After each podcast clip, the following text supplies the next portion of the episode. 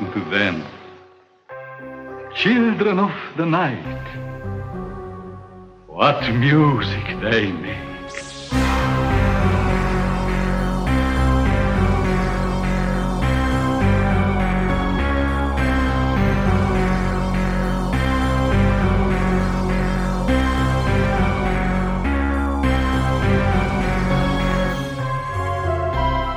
Welcome back to Scored to Death, the podcast, the official companion podcast to the book Scored to Death Conversations with some of horror's greatest composers.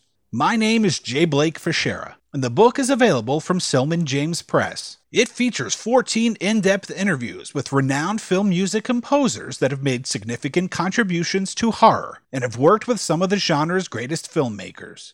It is available on Amazon and from other book retailers.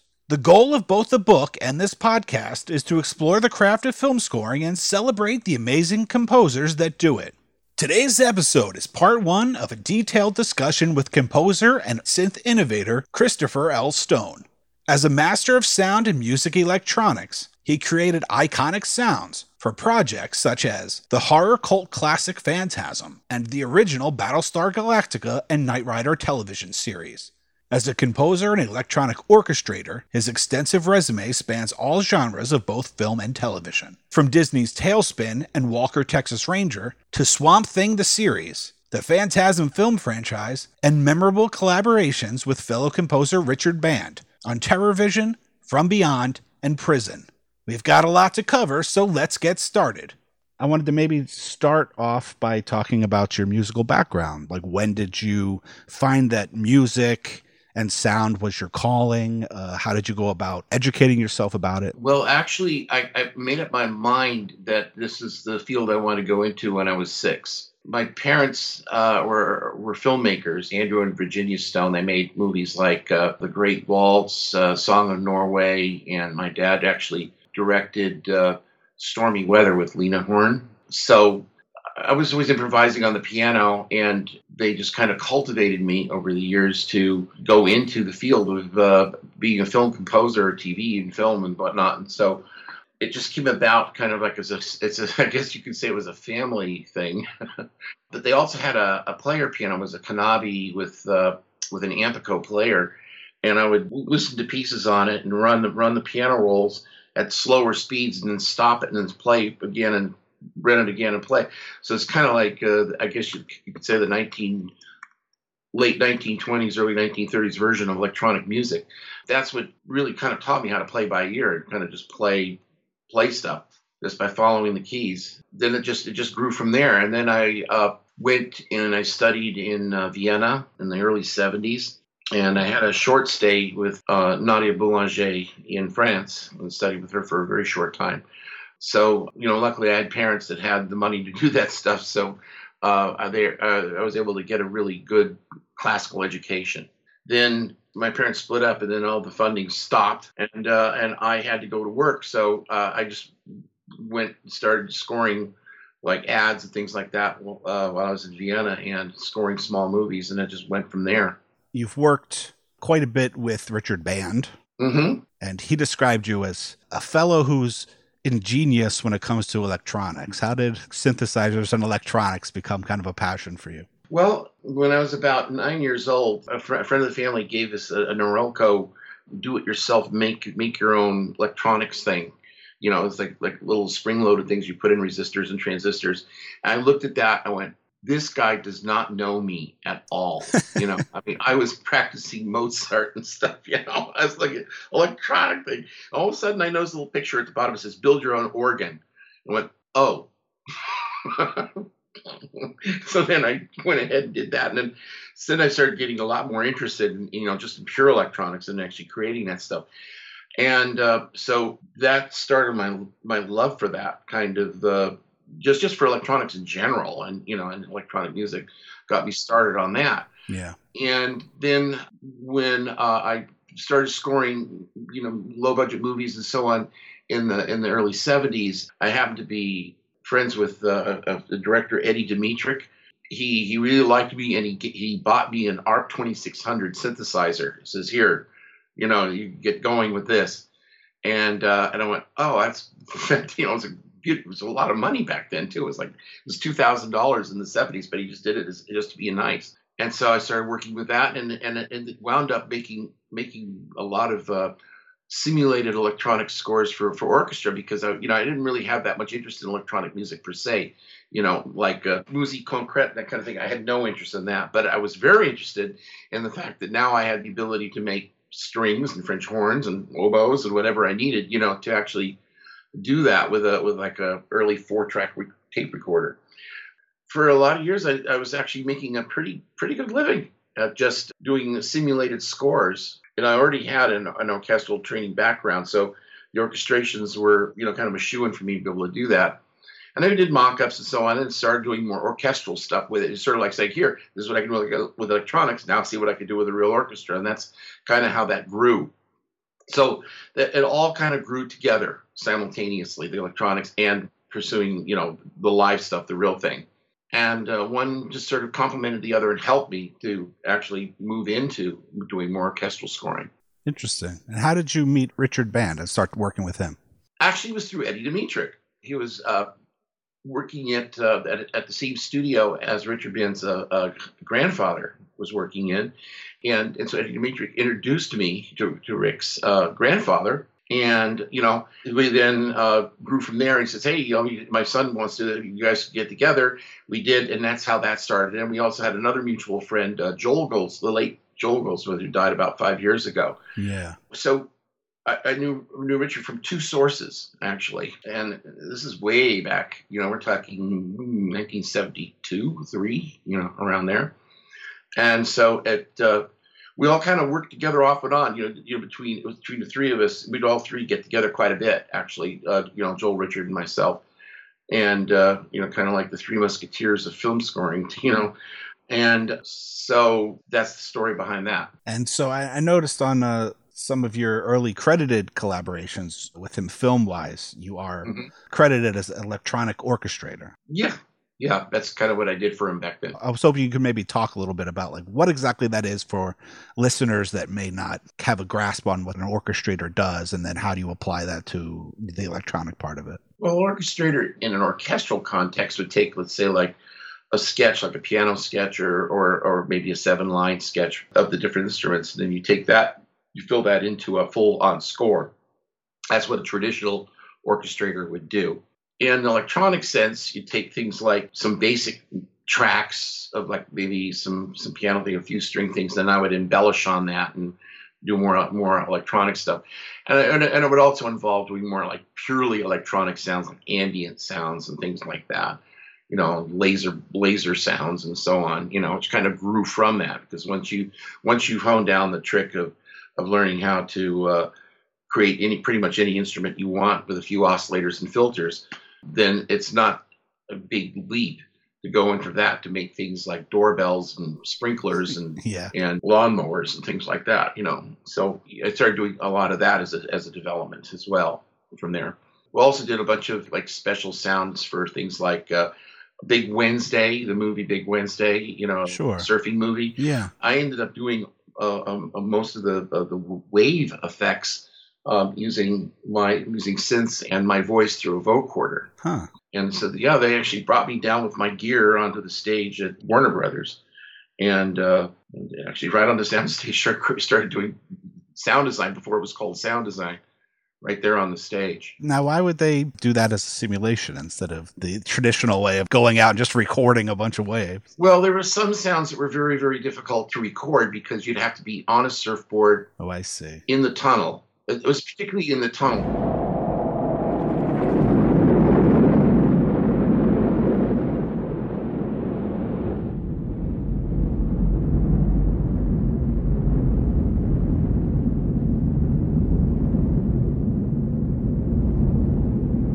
Know, because you know, you back then they they just really didn't have wet gear recordings back then. Yeah, all they have are big Nagras, and no one's going to take a, a five thousand dollar Nagra and stick it on a surfboard and you True. know for the best. Hope you don't wipe out, you know.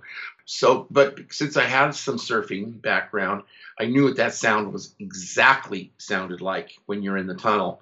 You know what I mean by the tunnel? It's when you're in the curl. Sure, yeah.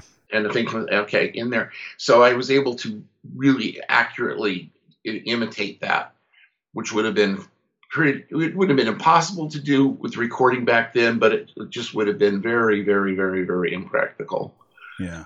So, and, and, you know, there were just certain sounds like that, like when you wanted to have the exact sound of what it sounded like when you, when you really did swish on the surfboard and you wanted it to really go, you know, really do all that. You know, you, Yeah. you're not going to get that from a stock library. And, and it's, again, it'd be rough to record that. So it's just, it just worked out better for me to do it with my gear and my, my voice and my gear. I, I have a lot of friends that are kind of gearheads when it comes to this kind of stuff. What gear were you working with at that time?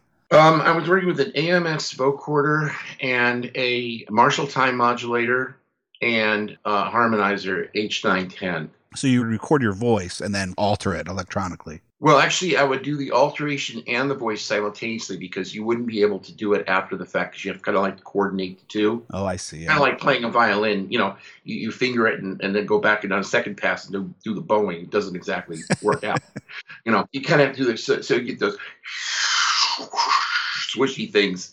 So I kind of do it with my voice and kind of manipulate uh, some of the controls at the same time. I read that you also worked on Close Encounters of the Third Kind. Is that true? Yeah, I well, I helped out with showing the guys. I didn't actually end up doing the actual sounds, but I did set up the the settings for how to do that to make uh, all the spaceship sounds and things like that. Interesting. So I was the guy that kind of like uh, showed showed them how to how to go about doing it, and then Yeah. Steve Katz actually ended up doing the sounds themselves once I showed him how to do it. So I kind of like semi credit. I'm not credited on the movie for it, but it's like you know I'm the guy that showed that, that figured out how to how to make that work. And actually, my, my ARP 2500 was was actually part of the gear that was on the in, in the in the show itself, in the movie itself.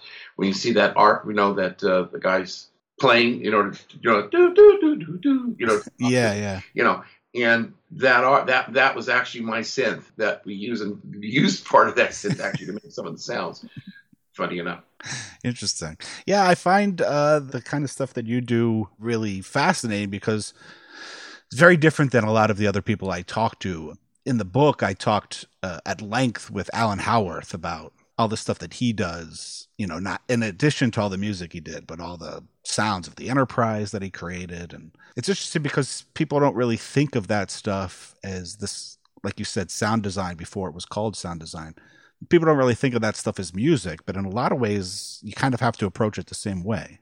yes in every way Now, with Richard Band, you've worked on some, you know, Richard has worked on a lot of weird projects, but you worked on some, with Richard on some of his most interesting projects like uh, Terror Vision and From Beyond.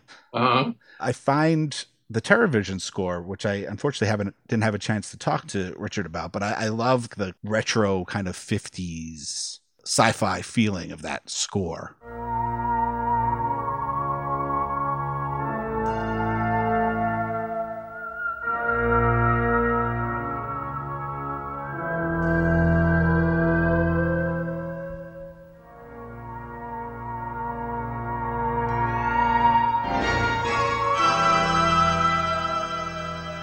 Assume that uh, a lot of those tones were your responsibility. yeah well we kind of did that together in my studio you know uh, it was it was uh it was definitely a collaboration You are credited as co-composing the prison score with Richard. yeah that's true we did I would love to get kind of your perspective of working with him on that score because he describes the situation as basically you guys sitting in your studio and kind of improvising the whole thing. yeah uh, that's accurate. I assume you guys watch the movie and do you guys go through the movie kind of scene by scene and improvise or do you guys find specific points the like the highlights of the film in terms of what you're going to do thematically with the music and then kind of branch off from there almost like tent poles uh, if you if you have any recollection how did you guys approach that? Well, just as you described, um, you know, you, you start with a few key scenes, and then you know you you you, fan out from there. You know, taking the themes, and you know, I think we start off with the main theme.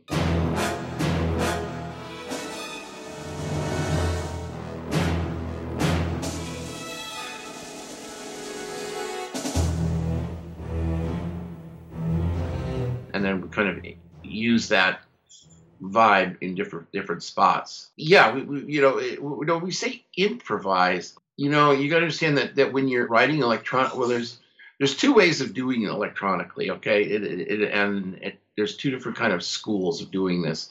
One is you got one group of composers. Well, okay, let me let me stop. Why use electronics and when use score? And the answer to that is budget.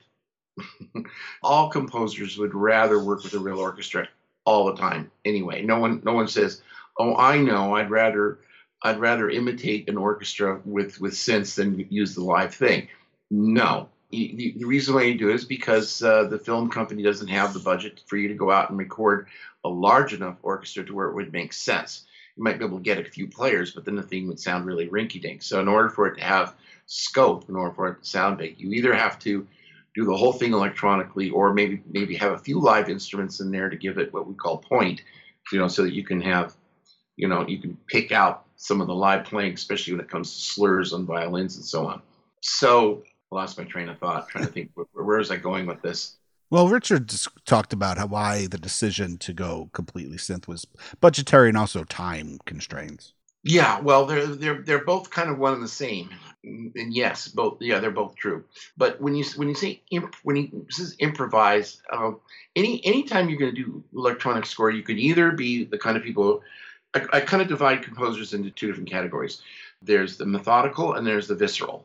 They're two different worlds, two different brain halves, two different personalities, two different composers. They can end up with the same result, but they're very different approaches. So there are some people that will write things out on paper first and then try to realize that electronically. Okay, those are the methodicals. You got the viscerals, which will look at the score, do one line, go back and improve it, and go on and so forth. So it's it's and, and I guess you could say that's improvisation, but it's not it's not pure improvisation in that you just play the first thing. In in a true improvisation, you play it once and whatever it is, it is, and you're done. That's an improv. When you're working, when you're doing it line at a time or, or, or chunks at a time electronically, you, you you don't just lay it all. You just just don't lay down one line and away you go. You you you practice with it, and you think, oh, this line works better here. Yeah, that works better here, and then you you kind of more or less do what you would do on paper, only you're doing it directly to a tape recorder. In those days, was or this course was a tape recorder. So it's not it's not improv in the pure sense of the word. It's it's a kind of a another way of writing without using paper. I see. What gear were you using at the time? Because he talked about you were doing you were using the Waveframe. Yes, back then there was a battle going on between Synclavier and oh god, there was one other Fairlight, maybe. Fairlight. Oh, there we go and then Waveframe wanted to throw their hat in the ring to be to be another one of these like hundred thousand dollar systems because that's what it took back then because it was like the price of a house for a gigabyte of RAM. So everything everything was done on, on a Synclavier or a Waveframe or or any of those other things back then. You know, can now be done on your iPhone, but back then you needed hundred thousand dollars to pull it off. So yeah, I was working with Waveframe, helping to develop their sound library, and it was a very short-lived company because it was just it got it, it came in too late into the game. Emulator came out with their emulator 2 and that just blew uh, out. All the hundred thousand dollar systems just overnight became dead weights. So what we were using was a waveframe and for a tape recorder i had a, a soundcraft 24 track a two inch 24 track. Yeah. Uh, for the tape recorder. And i was using a, a sony small sony console and uh, the usual outboard gear, you know. Sure. Had a few plate reverbs, a couple of those, and that was pretty much it. Yeah, I mean, what I find really interesting about that score is we're looking at 87, 88, and that score has, for the most part, the vast majority of it has a really kind of organic orchestral feel to it. And I was just kind of really impressed to find out that you guys did that all in studio with synthesizers and stuff.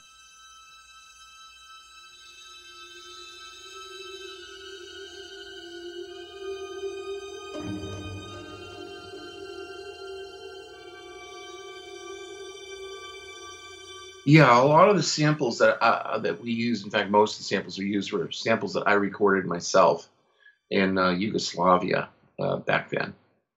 And in the early days of sampling, it was being done very catch as catch can. People would kind of like, you know, do a half-ass job. Recording wasn't usually done by people that were real bona fide recording engineers, and they, you know, tried to script together, you know, students and so on in those days it wasn't there weren't, weren't big scoring sessions for sampling libraries like like we have now you know. Now it's a massive production. Yeah. And back then it wasn't. So i really kind of was doing some of the kind of recording techniques you know recording with larger groups uh, that would be more commensurate with say the late 90s early 2000s when that kind of thing started to become more prevalent. Sure now, when you say record, going out and recording your own samples, like what specifically would you record? I mean, obviously, you're you're saying you had players and they would play, mm-hmm. and you would record them, but like, what would you have them play to sample? Would it be like note by note or chords? Yeah, one note by note. Yeah, yeah, one note at a time. Duh.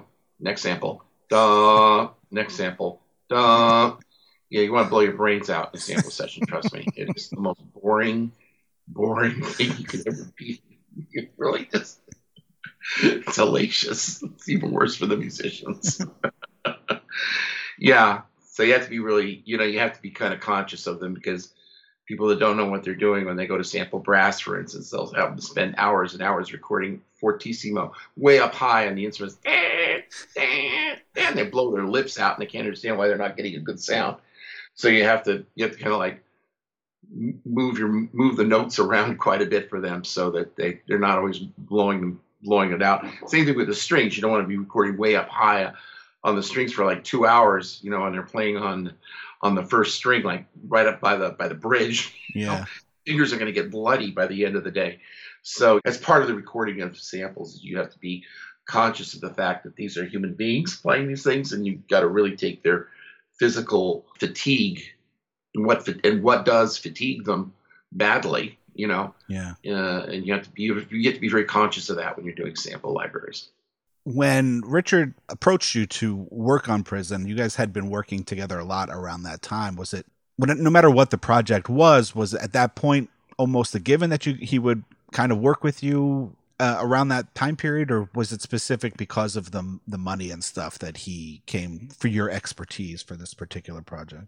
Oh, it's, it's pretty much because of the money. You know, if you need if you need you need good synth work, it has to be done cheap. You know, but compared to compared to an orchestra, you know, you know, if he was going to do something purely orca- orchestral, then I wouldn't be involved in that at all. Yeah, but even stuff like From Beyond, where he was mm-hmm. working mm-hmm. with an orchestra, you know, you were mm-hmm. definitely a part of it, and you know, the the synth plays a very important aspect to a lot of Richard's early stuff because of the way he marries the two.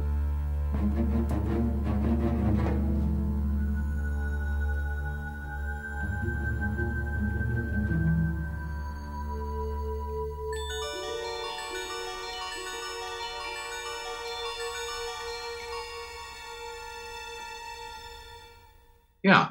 Well, again, it comes down to budget. So what you do is you record you know some of the big bombastic stuff you, you get to get together like a session or two uh, with with a big with a big orchestra so that you you can intersperse the live orchestra stuff with stuff that that doesn't have quite the dynamics mm-hmm. and things you can pull off uh, electronically you'll do, you'll do it that way and then sometimes you'll just take pieces of the orchestra parts and enhance them and add synth on top of that to fill them out it's kind of a patchwork Sure. It's doing a quilt, really. Do you have any specific recollections of working on the prison score? Specific pieces? I mean, you said you, remember starting with the main theme, but I was just wondering if there's anything interesting about those sessions you can share. Yeah, well, I mean, I mean, I remember one cue particularly that we spent a lot of time on, and I, it was a, it was one where during a like a prison escape, I think it was.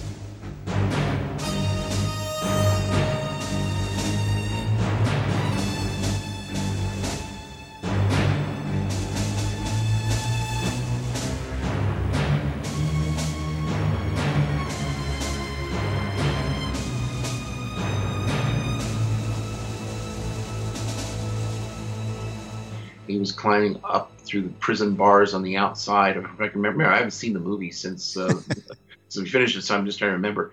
But that particular cue turned out really great. That was one of the ones that we spent a lot of time on. Uh, not that we not that we rushed everything, but uh, we didn't. We, but that kind of established the tone of how we were going to handle the rest of the score in terms of uh, sophistication level. Mm-hmm. You know how much how much granularity you know you, you want to put into the score. You know when you have time constraints, it's just like painting. You know, if you have if you have to put out a tremendous amount of music, then you, you kind of have to take the approach of you know those guys that you see on TV sometimes that paint and and uh, and they'll show oh now I'm going to show you how I can do this whole landscape in 60 seconds and right before your eyes they get the they get the sunset going with the big fat brush and then they'll come in and they'll do the trees really fast you know and yeah. these little snow things on there, and and the guy just turns around and there you are. There's there's the picture, and you, you see it, and it looks really really cool from a distance.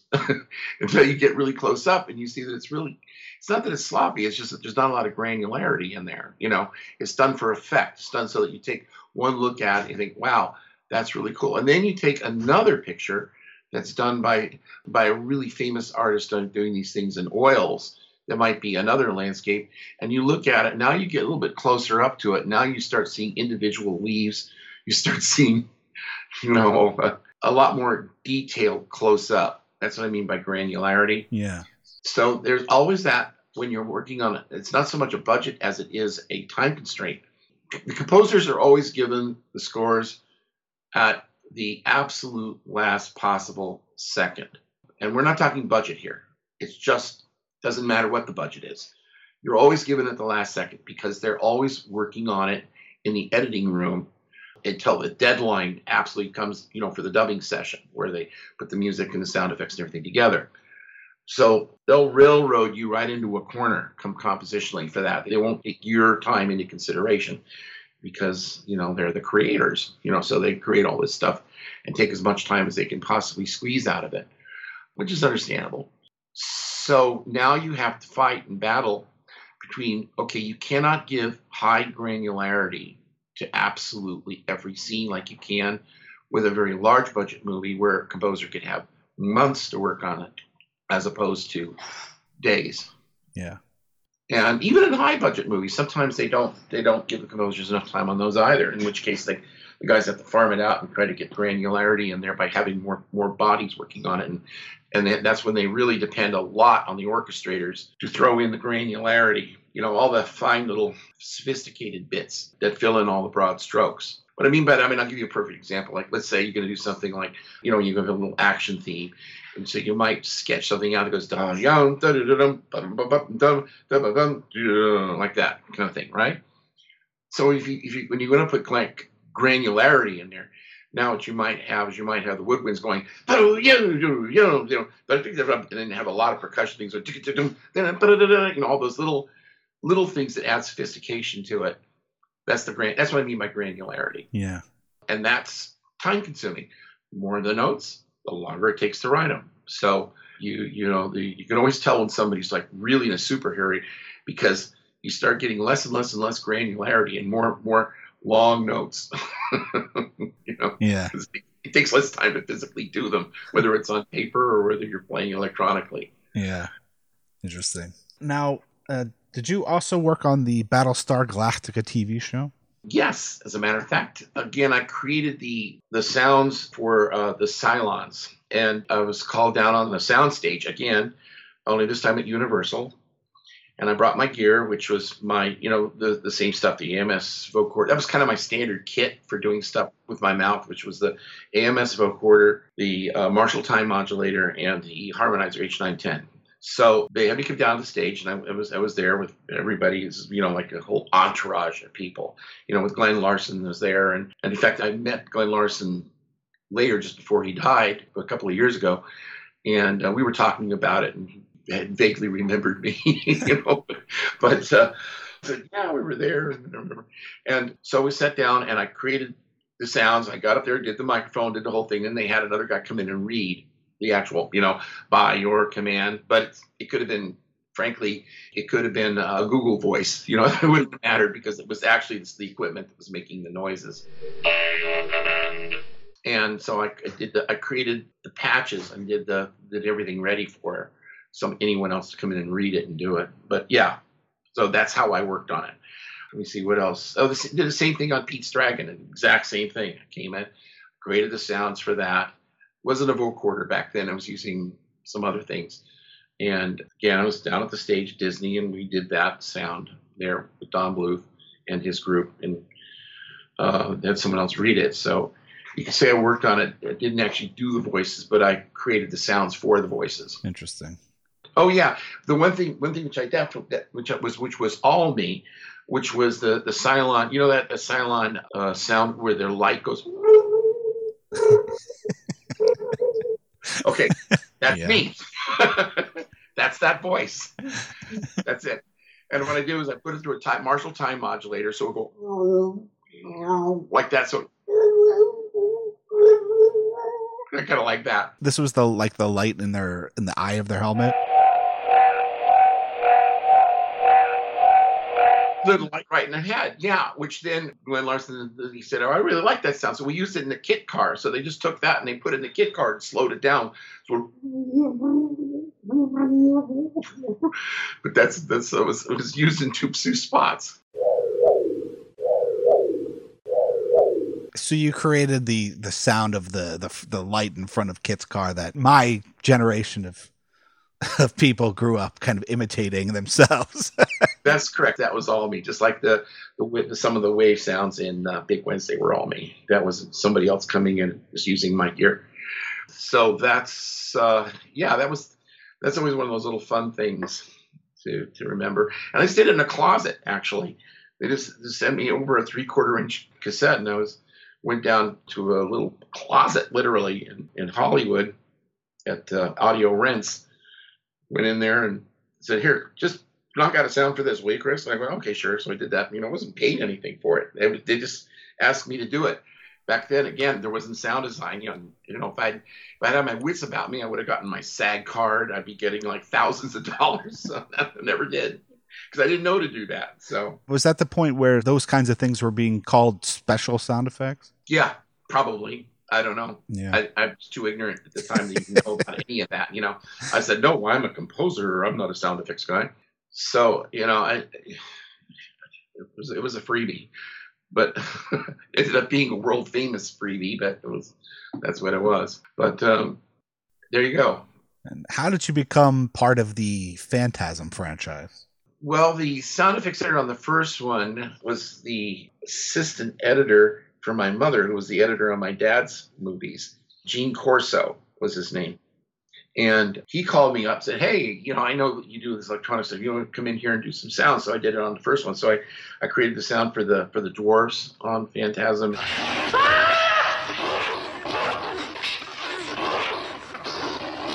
And there were some other like little creatures and things like that that I that I also created some of the sounds for and buzzes and stuff. And Don Coscarelli, you know, liked me back then and so on. So then and I got to meet I met Fred Myrow at the time, who's now been gone now for almost 20 years now, I think. Wow. And so when it came time to do the second one, again, budget constraints, he knew I could do electronic things, and I came and did the same thing like I was doing for Richard. You know, I'd come in and do electronic stuff on the second one. Then uh, after that, uh, Fred passed away, and then I ended up doing all the rest of the rest of the scores myself. When you see the first Phantasm for the first time, mm-hmm. what do you think about it? Because it is one of the most oddly imaginative original horror movies, especially for that time period. Yeah. Well, you know, uh, uh, okay. it's kind of like you know, like they have Lost.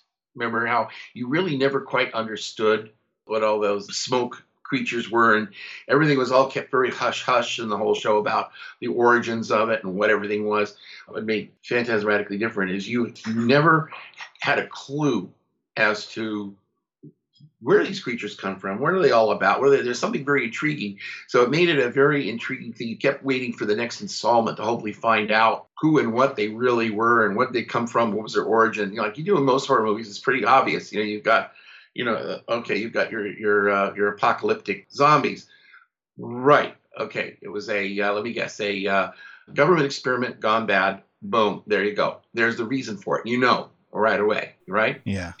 In Phantasm, you have absolutely no clue. Still to this day, you really don't have a clue. yeah.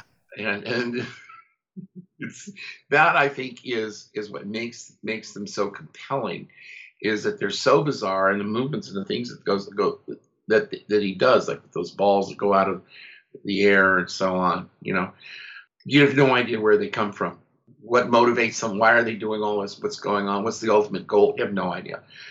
And you just know that you got they've got to be stopped. You know, so uh, Reggie has to go out there and, and kill them all, and hopefully that'll be the end of it. Of course, it never is, thankfully, and so on.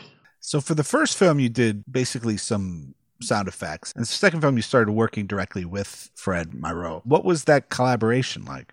It's very similar to working with with Richard and you know in Richard Band in that you know come to my studio, we'd sit and we talk about it. He'd play something, I'd play something. We'd come back and forth. I'd set some sounds up for him.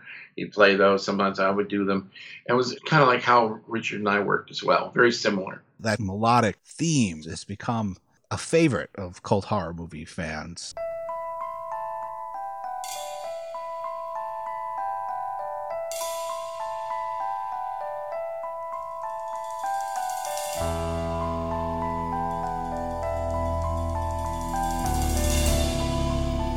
And there's something that a lot of the composers talk about that there's something to simplicity when it comes to horror movie scores. Uh, would you say that there's something to that? And if you agree, do you have any thoughts as to why something simple seems to be most effective when it comes to horror? Oh, it's very simple. Yeah, I, I totally agree with that statement.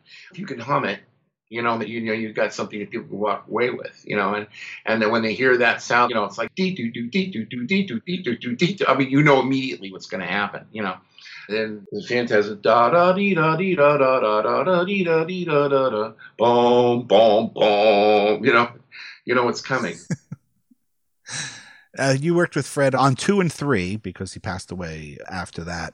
When you then take up the mantle for four and five, working on a series like that, do you find that it's restrictive to kind of keep working within the same with the same elements or is it interesting to find new ways to work within that musical language? Well, I don't find it restricting at all. It's kind of like coming home to a familiar old friend. First of all, I really love, and I, I mean, I'm not saying this just just to say it. I really love Fred's themes that he did for that, you know, and, and the way he interwove them because you could use them in so many different ways without it becoming monotonous. And it was well constructed. I thought, you know, his themes were very, very well constructed, and I always look forward to, you know, to doing them. You know, I would, I would be thrilled if Don ever put together a series. You know, that if I had to work on the themes every week, fine, fine with me. No, in fact, I find it, I find it fun because with every decade, you know, those things come out. I, I what I do is I try to incorporate whatever is the current scoring trend I try to put that in as part of it while maintaining the core essence of the original. And uh, so you, you know you're not you're not busting the genre by suddenly going with a whole different thing. What I like about that series too is is, is it doesn't take itself too seriously. Yeah, it's not one of these. Uh, I mean, I mean, they know they know they know it's horror. It's almost like comical because it's so horror, you know. and uh, I think that's part of the charm of it. You know, is it's not it's not an ultra, you know, heady, serious. There aren't a lot of bad guys with British accents. You know, like, I'm a Shakespearean actor, damn it, but I'm going to do this horror movie. you know? I think movies that have that tone tend to benefit from having scores that often go way over the top and i imagine oh, that must be very fun to to do. It's a lot of fun not not having to be one of those situations where you have to be well no i can't do too much of that. No no we got to tone that one back. I got to tone this one back. Uh, it's nice to be able to just to just go for it. It's much much much easier on your nerves not having to strike these um, happy mediums. You know, you just you just take it and you run with it and go. And what's uh what's it like working with Don Coscarelli? Like, what are, what is his method of communicating what he needs to you? Well, we don't have to do an awful lot of talking at this point. You know, uh, we, we the way the way I work, way way I'm doing it with him, and now, uh, you know, is I've kind of changed my the way in which I work quite a bit than the way I did 20 years ago. Now, when I write, I take a very, very, very different approach. That different approach is I'll look at the show, look at the movie. We'll talk Don about the different scenes, the different moods, and so on. And then what I'll do is uh, I sit down and I spend a week or two or whatever long it takes for me to do it. And I do themes without picture, just write the themes Yeah. and write how I think they're going to, how, how, and I fully orchestrate them electronically, of course, you know, and really put all kinds of detail into it, right? A lot of granularity, which sometimes when you're watching picture and you want to try to do a lot of granularity with picture, the dialogue gets in your way, the visuals are distracting. There's a lot of stuff that can, can actually work against you working with picture all the time. And you tend to fall, fall into some bad habits, actually, um, going for stuff that you've always done in the past because it's less distracting. So if you're le- working with a blank slate, you see the picture in your head and you write for the picture as opposed to writing to the picture Yeah. you can then spend the time putting in the granularity and sometimes you have to take that out for dialogue and so on but at least you've got it in there so you've got it as an arsenal so you're creating kind of like a library as it, as it were so i actually before on the last one we did phantasm 5 before before i ever actually scored anything to picture at all i already had an hour of music written Yeah. of just pure album material. And then what, what I did was I just I, I took that, mixed it down to the different elements, and cut it into the picture like I was putting in a temp score, did a reverse temp score, you might say, and then took the parts that didn't work, cut that out, and added new bits in between, and, and do it and did it that way.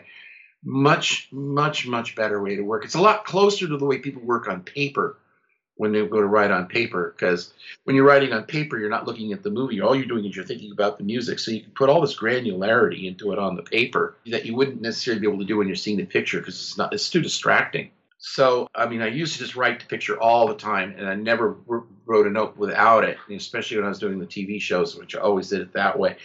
And i learned that that's not the best way to go about it at all Interesting. no, you want to you want to you want to try to write to picture as little as now. Now my philosophy is you want to try to write to picture as little as possible. You only do it when it's utterly apparent that that's the only way you can you can do it.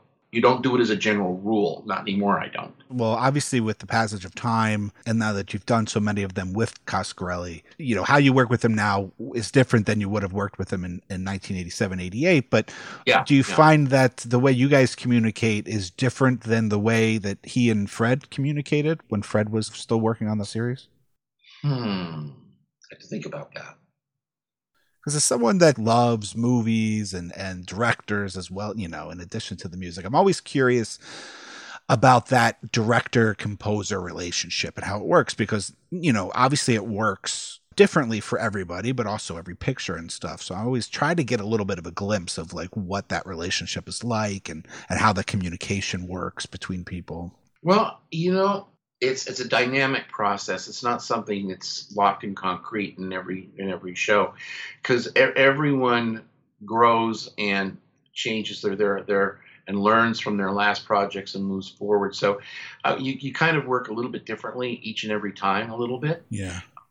And I would say that what defines working differently is uh, the the more you work together, the less has to be said, and things can be said in a much shorter period of time, and it can be said in a sentence as opposed to paragraphs. And that is the biggest difference is when you're working with someone like like when I'm working with Don, someone I've worked with for you know many many many times. Very little is actually needed to be said. And in this last one we did, we had like a brief conversation, went through, showed, looked the movie, and then I came came back with themes, and we started working, started making changes to the actual themes before it went to picture. And we started working. I was just, yeah, I think it needs a little bit more of this kind of vibe, a little more of that, or yeah, have a bit more of this, more of that. So by the time by the time we came to actually cutting into picture and working with the picture, hardly anything was changed. Hardly anything was discussed. You know, we we very, very few changes were made. Once I got all the critical elements together, and they said, you know, I would roughly show it against picture. He said, yeah, I want to see what this theme looks like against picture. So I throw up some picture, we run it there, and I go, yeah, let's slide this music a little bit and see how that works here. Oh yeah, that part here, let's take that and move it onto this part over here. It's it's actually much more akin to to doing a temp score, believe it or not. It's like taking the real score and treating it like a temp score. And this is with this is with Ravager. Yeah, yeah, doing doing that. I like doing. I like working that way, you know, as opposed to, uh, you know, taking one little scene at a time. Now, getting the themes together because sometimes I take some of the themes and hey, you know, would look with this this this last part from this other theme here. You know, we go down, you know, through this this whole massive hour of music we had. How about if we use a little piece of this over here? You know, we'll go okay, fine. Let's take that. We put that put that on that spot, and away we went. You know, what's, what's interesting for me, just as a side note, I didn't ask this question, but I went through on all the scenes where there were all the ball effects going through the air and all the all the dwarves and all that. That was the first thing I did before I started actually writing any music at all. Yeah, because I wanted to have that as kind of like background ambience, as well as is it getting it done for the show, but also the more of those sound effects that are in there tells me a lot more about how much granularity I can put into the writing and where I need to eliminate granularity. Because the more other sounds you have working on the screen, you you have to really be very careful not to overwrite for those, especially like the chase scenes where the ball's going and there's cars going every which way. You really have to make the music a lot simpler and more defined rhythmically. Sure. Than those things. That's interesting. So when you're working, uh, just to kind of make sure I understand, so when you're working on a picture where you're working on sound design and sound effects as well as the music, the first pass is all the sound effects and stuff, and then you start working on the music to picture. Correct. Much better way to work. Much better. Now, do you find that uh, a lot of projects that you work on, you kind of wear both hats, or is that kind of a rarity these days? Kind of a rarity these these days. You know, it's it's it's not you mean you know because it, you know the only time that really comes into a, in, into play is if you're dealing with something that's either a horror movie or sci-fi. Other than that, it's always going to be done with conventional sound effects, which of course I'm not doing. Yeah. So I wouldn't there wouldn't be any cause for me to do that. So the only time I'm brought in it was a really it was a one-time experience doing the big Wednesday thing was a conventional movie, definitely not a sci-fi. It was the one and only time I ever did something like that that had nothing to do with a, a horror or, or sci-fi genre. Yeah. So the only time I, I would ever do the sound effects stuff would be only if it had to be otherworldly. You know, it had to be either you know off-world or or netherworld. you know, uh, that'd be the only time I'd ever do that. So you know, most of my work was not done in that in that genre. So yeah, it's a rarity. Okay, that's about the midway point and a good place to stop for now. I, of course, need to thank Chris Stone for being part of the show. Please come back in two weeks for part two of this conversation, when we will discuss his work on the Disney afternoon television series TaleSpin and much, much more.